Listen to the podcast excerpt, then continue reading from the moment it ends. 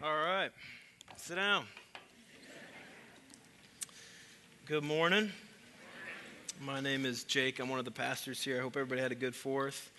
Um, if you're just joining us, we are working through the book of Romans. So if you have your Bibles, go ahead and grab that and open up to the book of Romans. If you don't have a Bible with you, I'll read it, and it might be up on the screen. I'm not, not sure. If you don't own a Bible, then after the service, go over to the Commons and the bookstore, um, and we will, we will give you a Bible. It's our treat. Um, Merry Christmas. Go get it.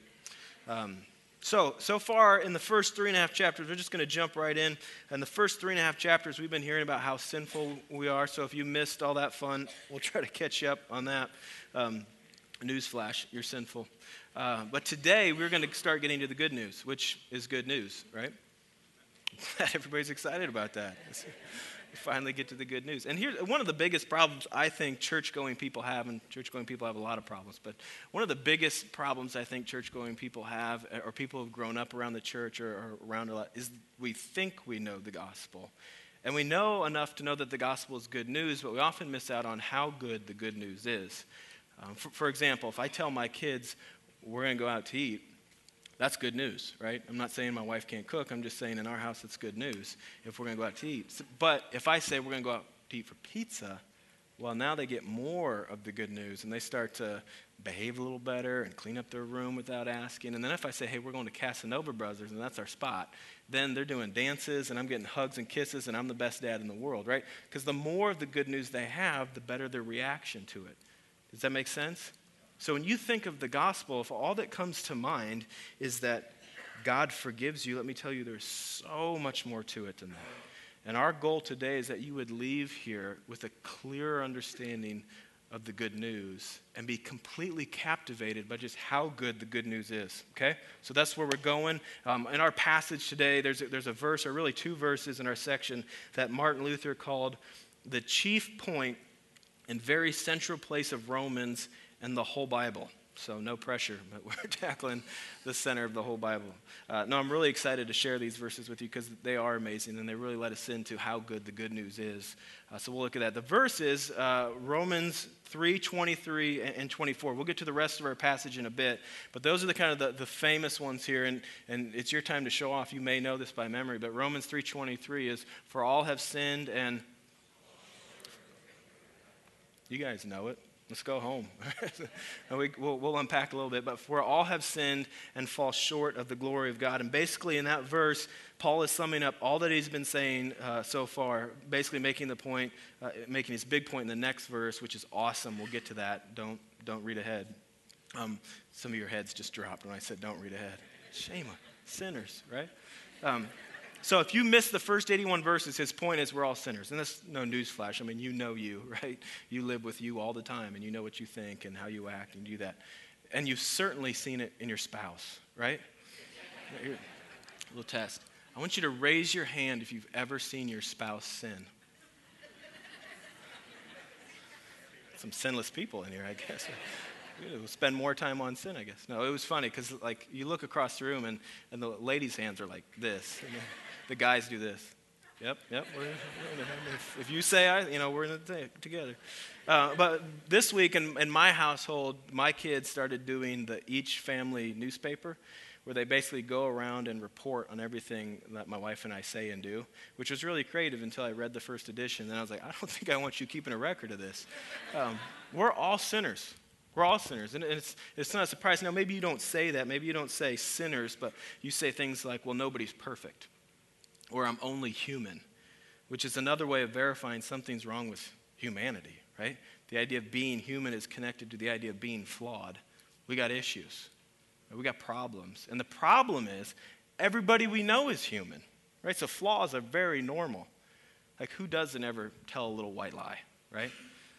Who doesn't overeat a little bit, right? Who, who doesn't, who isn't a little greedy? Who isn't a little self centered? Who hasn't entertained themselves with inappropriate things sometimes? And what's the answer to that question? God. God has never done any of that stuff. See, see, this next line in the famous verse really gives our sinfulness context because we've been pounding sin, sin, and you may be like, all right, we're all sinful, so what? Right? Here's the so what. The famous verse is like, for all have sinned and what?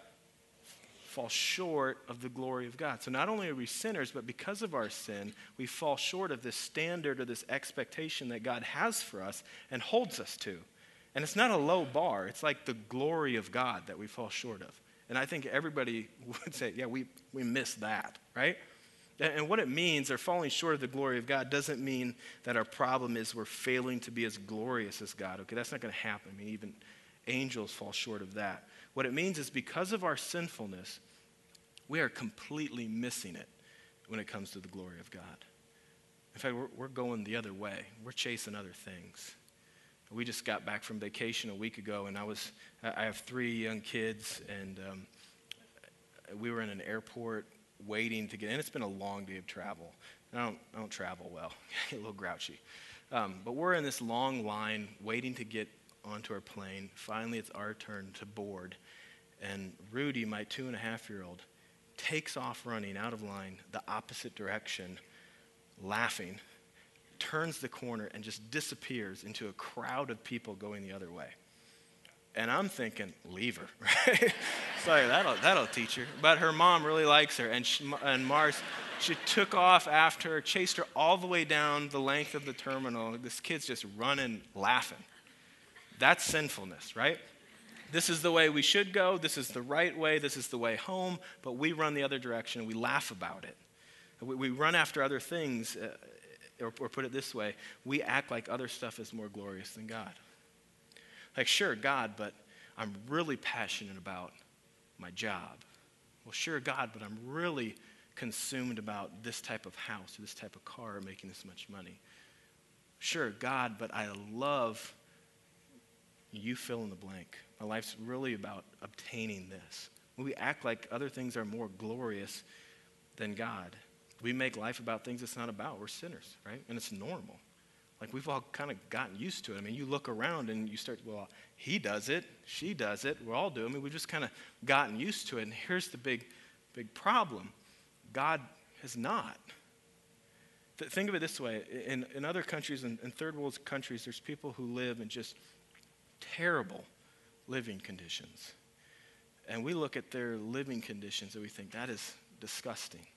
Like, I don't want to live where they live. I don't want to sleep where they sleep. I don't want to eat what they eat. I don't want to drink the water that they drink. Right? To us, it's disgusting. Right? But to them, it's life. It's, it's what everybody does. It's how people live. It's what we've gotten used to and accustomed to. And to us, it's disgusting. Well, we've all gotten really accustomed to sin. It's normal. We're used to some immorality. We're used to a little white lie. We're used to greed. We're used to those things. But hear me. This is what we have to understand. To God, all that stuff is still disgusting. He's like, I ain't having it. I ain't hanging out with it. I'm not associating with it. It's not getting into my kingdom. Right? And that's the real problem of our sinfulness. We've offended a holy God. The real problem with sin isn't that it just disrupts your life or makes your marriage rougher or, or, or throws wrenches into your plans. The real problem with sin is we've set ourselves against a holy God. That's a problem. Right, we get a passage in uh, uh, Paul wrote to the Corinthians where he says, "The sting of death is sin."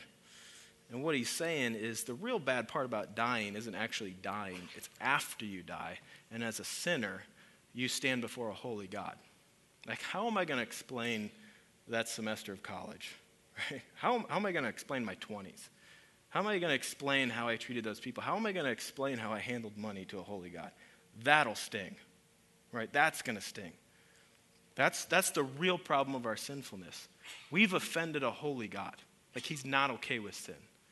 You get a, get a glimpse of this in, in Isaiah chapter 6. It's a famous story. Perhaps I'm sure a lot of you have heard of it. But Isaiah's a prophet, and he's getting started in his ministry. And early on, he has this vision where he's kind of caught up to the throne room of God. And in there, there's like crazy, scary looking angels. They got like multiple wings and eyes, and they're like covering their face with some wings and flying around with the other wings, which is enough to freak you out a little bit. But they're screaming, Holy, holy, holy, so loud, the whole place is shaking. It fills with smoke. Now, just try to put yourself there, okay? It fills with smoke. And it says the train of the, the robe of the Lord fills the temple with glory. And what does Isaiah say? Anybody know? Woe is me, right? Which in Hebrew means, oh crap. it's like, I'm just kidding. Nobody write that down. Like the Hebrew is. He just says, Woe is me. And he says, I am a man of unclean lips from a people of unclean lips. Basically, I'm in trouble and everybody on earth is in trouble. Right? From a distance, we may not thought much about it, but up close, I'm in trouble. Perfect God, I'm not perfect. I don't belong in the same room. And you have this moment where it dawns on you, it's like, I'm sinful, and God's not okay with that. And I'm in big trouble. And it just kind of hits you. And we, we all need that moment where it's like, God's not okay with my sin, right? I'm in big trouble.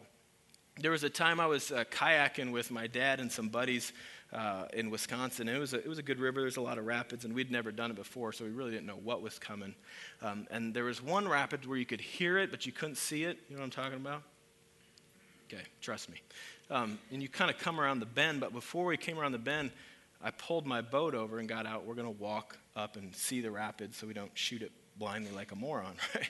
So when I pull and I get out my boat and I see my dad go past me, and I'm thinking, there is no way my old man is showing me up, right? So I jump in my boat, paddle, paddle, paddle, get out there. I come around the curve, and I don't see my dad anywhere. And then I look to my left, and there's my dad with all my friends on shore that had pulled up ahead of me, looking at me like, You're an idiot. What are you doing? And I look straight ahead, and, and it just drops, and it's loud. And I'm thinking, Is it rapids? Is it a waterfall? I don't know. I'm going to find out, right? And at that moment, I said, Woe is me, right? in Hebrew at the time. And it's like, uh, like, but it, but it hits you. It's like I'm in big trouble. Like I'm in over my head, and, and a ways back, you may look at it and think that's not a big a deal, but up close, you have this moment where it just hits you. I, I'm in, I'm in trouble. And it's, and we got to feel that, that the trouble that our sin has put us in is a big deal. We've all sinned, and God is not okay with any sin right? And we have to feel that angst of like, uh oh, this is a big deal. Which brings us to the heart of our passage like, how are sinners, or humans for that matter, supposed to survive a holy God? Like, how is death not going to sting for you? How are you going to explain your 20s? Right? If you work that out to God, like, how is that going to go? And then it brings us to our passage where at the beginning of our section, we get this shift to good news. And it's a, it's a pretty dense couple of verses, and we're going to try uh, to make it as clear as possible because it really lets us in on how good the good news is. So if you have your Bibles, Romans chapter 3, we're going to start in verse 21. It says this But now the righteousness of God has been manifested apart from the law. Although the law and the prophets bear witness to it, the righteousness of God through faith in Jesus Christ for all who believe, for there's no distinction. What's unclear about that? Everybody got that? What, what he's saying is the righteousness of God has now been made known or, or revealed in a way that is different than the law, but it's connected to it. Like the whole Old Testament testifies about it and it's been building up to it. And then he goes on to say, the righteousness of God, and you can insert in there, it's implied, has now been manifested or has now been revealed through faith in Jesus Christ to all who believe. Now, I brought a kind of a kid's book to illustrate this. I said I'll try to make it as clear as possible. I don't know if there's U of A grads in here, so we'll break it down. Bear down, all right? We'll get here. But here, here's, what it, here, here's what it's like.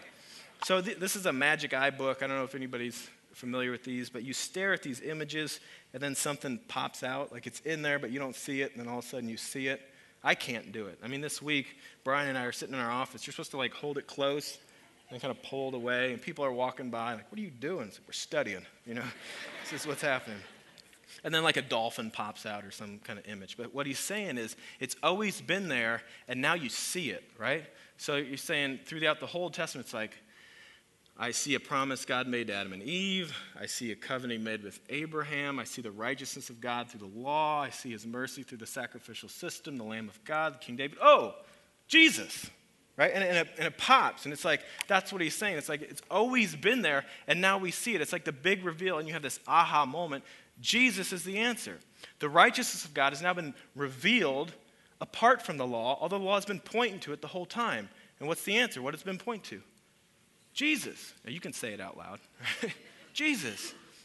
And, and that phrase, the righteousness of God or the justice of God, basically, righteousness and justice are the same, same word, and it's used a lot. But that phrase basically means the process by which God acts to put people right with Him.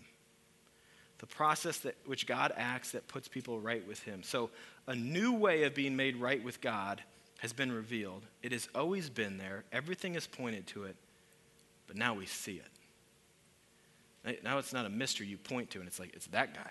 It's, it's Jesus. He's the answer. And when you, when you hear Paul talking about righteousness here, I know it can be kind of a, a big word we don't use a lot, but think of it like a validating performance record that opens doors, like a resume. It's your righteousness. You're going to apply for a job. Here's my resume. Here's my credentials. Here's my skills. This is what I'm good at. These are my previous experiences. This means I'm worthy of the job. Hire me, right? We treat it as a righteousness, or, or grades are that way. Trying to get into a school. Here's my report card. Here are my grades. This means I'm worthy to go to your university. Accept me, right? I didn't send grades. I sent game film. Here's game film. Here's I play ball. It means I'm worthy of a scholarship. Give me a scholarship. It's, it's what validates us, right? It's what we point to that validates us. Um, in our everyday life, sometimes we see this in parking garages. When you drive into a parking garage, which is pretty scary because you go in like this dungeon and there's no way out, or there's one way out. If you go the wrong way, they're going to pop your tires. And you got to kind of weave around, and then there's a gate that's guarded. And the only way you can get out, right? Well, you can pay. Or if you shop at certain stores, what do some stores do? They what? They validate parking, right? So you give them this little ticket and say, This validates me, open up. Right? So essentially, our righteousness is what we point to that says, This validates me. This means I'm worthy. This means you should accept me, open up. And for people who, let's face it, are not perfect, we're always trying to validate ourselves. Right? There's things that we all point to that think this is what gives me value. Right? I'm the ex athlete. I'm the funny guy. I'm the guy that makes a lot of money. I'm the person that always has a perfect looking house, right? Uh, these are my talents. Know, I'm the good looking one. And whatever, whatever we point to that, that say, this is what gives me value. Uh, this is why you should accept me. It's our righteousness. And maybe for you, your job is not just your job, it's what you point to for value. Maybe for you, your talents are not just things you're good at, it's what you point to to validate yourself. Maybe your wealth is not just how much money you make, it's your righteousness. Or your family is not just your family and the people you're related to. Your kids got to be this way, and your spouse has to look this way, and you got to have it all put together because it's your righteousness. And we all point to things like, this is what validates me. This is why I have value. This is why you should accept me. And we play this card all the time in our social circles, right? This is why I should fit in. This is why I belong here which gets really old trying to validate yourself. And listen, you can't turn that resume into God. You can't. It's like I know I'm a sinner, and I lust, and I'm greedy, and I'm filthy that way. But hey, I'm the funny guy, right? or I, I, made a lot of money, or these are my grades. Right? That's why Paul up in, in verse 10 says, "Look, none is righteous." No, not one. And he, there's like a comma in case there's an argument. None is righteous. What about grandma? No, not one. Like nobody can validate themselves before God. And then we get to our down to verse 21 and he says, "But now." Like news flash, get ready for, for a change. This is, this is big news. But now a righteousness has been made available to you, one that can validate you before a holy God. You get a perfect record or a perfect resume through faith in Jesus Christ. Good news? Right, yeah. You can't validate yourself, but here Paul's saying now you have a righteousness that can validate you, and you have it through Jesus Christ. Let's read it again, starting in verse 22. It says, The righteousness of God you can insert, has now been manifested, now been revealed through faith in Jesus Christ for all who believe. For there's no distinction, for all have sinned and fall short of the glory of God. We've established that. And we get to verse 24. It's like the nuts and bolts of salvation here. And are justified by his grace as a gift through the redemption that is in Christ Jesus. You get all that? It's a lot of church words in that sentence. But we, we, in a lot of cases, people tend to understand forgiveness. Like, I know if I do something wrong, you'll forgive me. Like, I get that. And we get moral goodness. Like, there's a right and a wrong, and God wants the right, and I need to do the right. And that's what pleases God. But what we miss out, we often don't really comprehend this free justification and redemption. And to be honest, those are the real game changers. I mean, it's extremely important that we get that. Because if you think, hear me now, if you think that you're just forgiven of your sins, which is where the good news stops for a lot of people.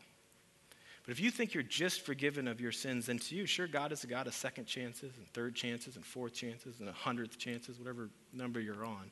But you're going to feel like you're still on your own to validate yourself.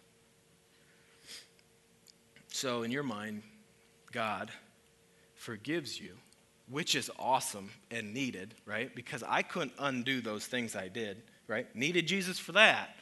But now, this time, I'm going to get it right, right? I'm, I'm never going to look at that again. I'm not going to have conversations like that. And, and I'm going to read my Bible every day at 4.30 in the morning when I get back from my jog. You know, it's like this time, I'm going to I'm going to do it right. And we fail. And God forgives us. And we fail. And God forgives us. We fail. We go to Jesus for forgiveness. And we know about forgiveness. So we try again and we fail. And we get this cycle of trying and failing, trying and failing. And if we don't really understand the gospel, here's where that leads to. Here's the thinking I am such a failure. How could God ever love somebody like me? I've tried that Christianity stuff. I can't do it. How could God ever love somebody like me? And if we think that way, guys, we're missing it. We're not understanding how good the good news is. We don't understand the full work of Jesus Christ. Look, look at this. There's still a struggle with sin. And we'll see that in chapter 7. Paul's like, Look, I do things I don't want to do. I don't do the things I do want to do. But he doesn't end in despair. He doesn't end by saying, I'm a failure. How could God ever love somebody like me? No, he ends by thanking God for Jesus. Now, that only comes if you really know what God did through Jesus. He puts it this way in 1 Corinthians 5.21. You don't have to turn there. I'll read it to you. Paul puts it this way. For our sake, he made him, Jesus, he made him to be sin who knew no sin, so that in him we might become, and we get this phrase again, the righteousness of God. What he's saying is Jesus, who knew no sin, who's perfect. I mean, you read the Gospels and it's like somebody give this guy a medal. He's bold, he's compassionate, he's courageous, he's patient, like he lived the perfect life. He's saying that guy, he gets treated like we deserve on the cross and we get treated like he deserves because of the life he lived. Are you tracking with that? Is that not good news? Right? Like he validates you. We get the medal because of his life. See, all, all forgiveness is by itself, it's just taking you back to square one. It's just getting done, it's just doing away with your wrongs. It just puts you back at the starting line. Like God's just saying, I forgive you, try again. I forgive you, try again right? You're forgiven. Try again. Here's a fresh start. Try again. You know, and it's like I'm never going to get up that hill, right? And that'll get tiring. And if that's what good news is to you, there's going to come a time where you just tap. It's like I can't do it. I'm a failure. And if that's the case, we are completely missing it. And we don't, we're not realizing how good the good news is. Listen to me. Justification is more than just being forgiven. Tim, Tim Keller put it this way, or, or, hold it back up. Justification is a bestowal of a status. Right? Like you, you're declared righteous. I'm giving you this status. Like when you're justified, you're not just forgiven, you're, you got a Jesus status. You tracking with that? Here's how Tim Keller put it. He said, The difference between forgiveness and justification is the difference between saying you don't have to go to jail to saying you get the Medal of Honor. And a lot of times, I think if we're honest, we act like people who only have a get out of jail card and not a righteousness of God card. Right? And we'll play that get out of jail card a lot because we need it, right? But all that does is put you back in the game. All right, you're out of jail, you know, roll again. But the righteousness of God card is like game over. I won. I have victory in Jesus. I can stop trying to validate myself. Another pastor put it this way He said, To speak of forgiveness is to say you are free to go. But to speak of justification is to say you are free to come. Like you belong here now. Here's, here's what I want you to remember. This is like the big idea. So if you're a note taker, this is what I want to get through to you. Through the work of Christ, hear me, God does not just forgive people, He treats them like Jesus. Do you get that? That completely changes everything. You don't get a fresh start from Jesus, you get life. You, you get a righteousness given to you. God does not just forgive you, He treats you like Jesus because of the work He did on the cross. You don't have to validate yourself anymore. Jesus validates you. Hey, hear me, don't miss this, because this is what makes you a Christian. What makes you a Christian is not that you repent of your sins. Pharisees repent of their sins too. What makes you a Christian is that you repent of your false justification. Trying harder is not going to save you. Being successful or good looking or making a lot of money does not validate you. And just becoming a better person and following more rules does not justify you. You need the righteousness of God in order to fit in with God. And that's the big news of this passage. Paul's saying, hey, guess what? That kind of righteousness is now available through Jesus. Like he's not just forgiven, he's giving us the righteousness of God through faith. And we don't have to validate ourselves. it's, been done. Let's keep reading. Verse 24a, we'll read it again. Says, and are justified by his grace as a gift. We'll come back to that. Through the redemption that is in Christ Jesus. Now, this validating happens through redemption, not redemption church. We don't validate that kind of parking. Um, but redemption is definitely a church word, right? We've named our church redemption. But when Paul wrote this, redemption is more of an economic term. See, there wasn't bankruptcy laws to protect people. If you borrowed money and you were unable to pay it back, you yourself or your whole family went into slavery. But there was a way that you could be redeemed, right? And, and here's how, how it works. Uh, let's say let's say Charlie owes me money, like lots of money, okay, and he can't pay me back. If he has a relative that likes him and is loaded, is really rich, he could travel to our town and buy Charlie back. He could redeem him. So let's say Charlie owes me lots of money, can't pay me back, so he becomes my slave. Anybody want to pretend they like Charlie? Russ, you want to like Charlie? Okay, so Russ is the loaded relative. He finds out that Charlie's my slave. He travels to the town that we live in to pay his debt for him, to redeem him. But he doesn't come to me to pay the debt. Right? Here's how it works he would go to the local pagan temple to see the priest. Let's say, David, you're a local pagan priest. hey, it's just role playing. We all got to roll, right? Play your part. Um, so he goes to the local pagan temple to pay the priest the debt that Charlie owes me and some extra, like, because he's got to pay the priest off because he's about to do him a favor, right? He's kind of corrupt. it happens, right? So he pays the priest what Charlie owes me and a little on the top. So the priest comes to me and he pays me Charlie's debt. And, the, and, and Charlie's slave status doesn't change, he just transfers ownership. So he now becomes a slave to that pagan god, which is paid off by the priest, and he gives them to Russ, and they go home and live happily ever after. That's how it happens. Right? So when Paul picks up this language of saying that redemption, that this happens through the redemption that is in Christ Jesus, what he's saying is Jesus came and paid our debt to God, the real God, and now we are no longer a slave to sin, we are a slave to God. And he picks up that language again in Romans 6. But, but this is kind of at the heart of it. Listen, we were helpless. He came and got us and now we're His, and He loves us. Like game over, right? Like He validated us completely. Do you, do you get that? It, it, it's amazing. Amen? Okay.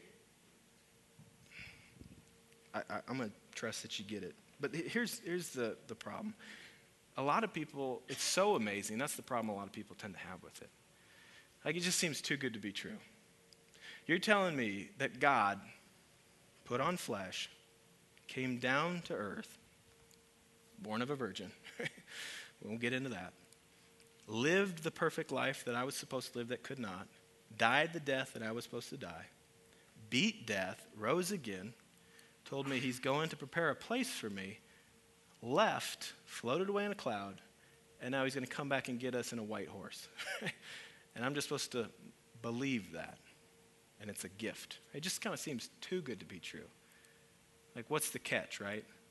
Like, I, I owe somebody money somewhere for that to happen. I mean, it just seems like the gift is too good to be true. There was a show on television, I, I don't know if it's still on anymore, maybe you can tell me, but it's uh, Extreme Makeover Home Edition. You guys know that show? Nobody does. maybe it's not on the air anymore then.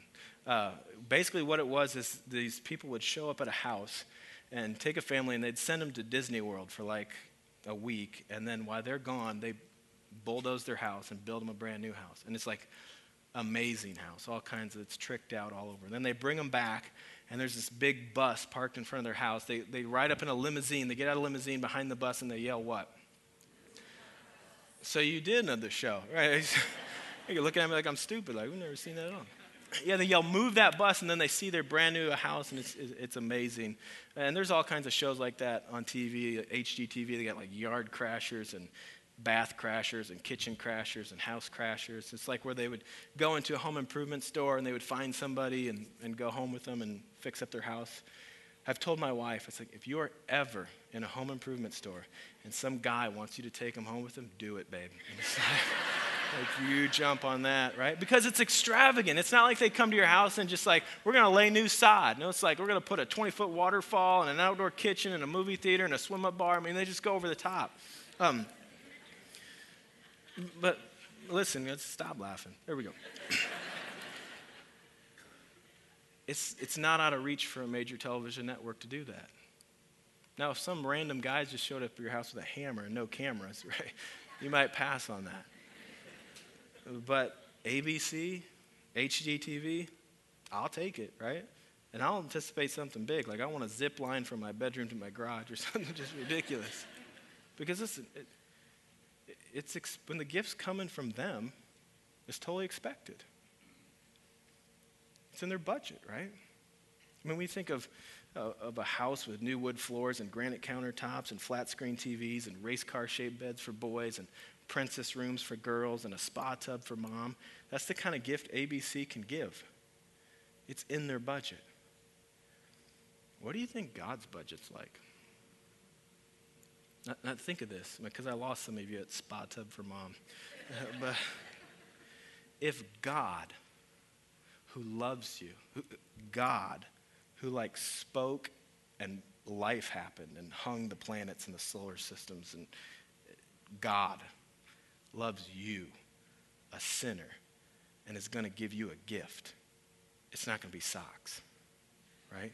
He's going to put on flesh and he's going to come down and he's going to live the perfect life that we were supposed to live and he's going to put it on our resume and he's going to die the death that we're supposed to die and he's going to take that wrath and he's going to beat death and he's going to ascend, promising to come back where he'll take us and we can be with him forever in a place where there's no more pain, sickness, or dying, and we have eternal life because that's totally in his budget. Amen? It's not too good to be true. It's just a God sized gift from a great, loving God. Do you get that? In that, in that show, when they, when they do the big reveal and they yell, Move that bus, um, you see it impact people. It's like they're, they're crying and falling down and hugging each other and thanking ABC, and you know, they're going nuts because it hits them. Like, that's mine. you, you all are going home. I get to live there. Like, this, I really get this. And they're like, hey, we paid off your mortgage and we're sending your kids to college. It's just ridiculous. And they're just like, this house is mine. And, and you see it impact them. And at the end of the day, it's a house some two by fours and some shingles, you know, and, and, it was built in a week, so it's probably a little shoddy job too. Uh, but in verse 21, Paul's essentially saying, move that bus. The righteousness of God has now been revealed or manifested apart from the law. It's the big reveal. Here's Jesus. Like our righteousness, the way that we get accepted to God, the way that death isn't going to sting anymore. The, here's it's the big reveal. And, and there comes a time when we look to Jesus, guys, it's got to hit us. Like, He's mine. And I'm His. And I'm not just forgiven, I, I, have been given a status I don't deserve. I've been, I'm going to be treated like Jesus. The life He lived goes on my resume. and he's going to come back for me. And I'll be with him forever. Like the size and the grandness of that gift and our God has got to sink in. It's got to be more than just words about, you know, that we see in the Bible, justification and redemption. We've got to know what they mean and, and what it, the reality of it has to sink in. I've been justified. I don't have to validate myself to anybody. Jesus has validated me, and he has more than forgiven me. He has given me a status of righteousness. And just because it's a gift that is freely offered to us doesn't mean it wasn't extremely costly. And sometimes to really get and understand the size of the gift, we have to understand the size of the cost. Right now in our service, we're going to move into a time of communion.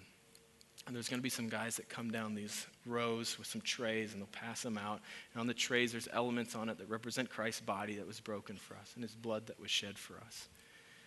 And as followers and lovers of Jesus, we turn our attention and our thoughts to him to remember this amazing gift came at an amazing cost, but not our cost. God took the penalty that we deserve, and he has given us a righteousness that we don't deserve.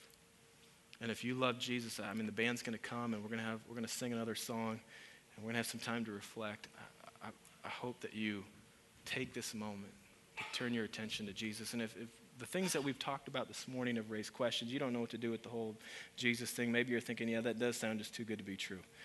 There are people up front that would love nothing more than to talk to you after the service.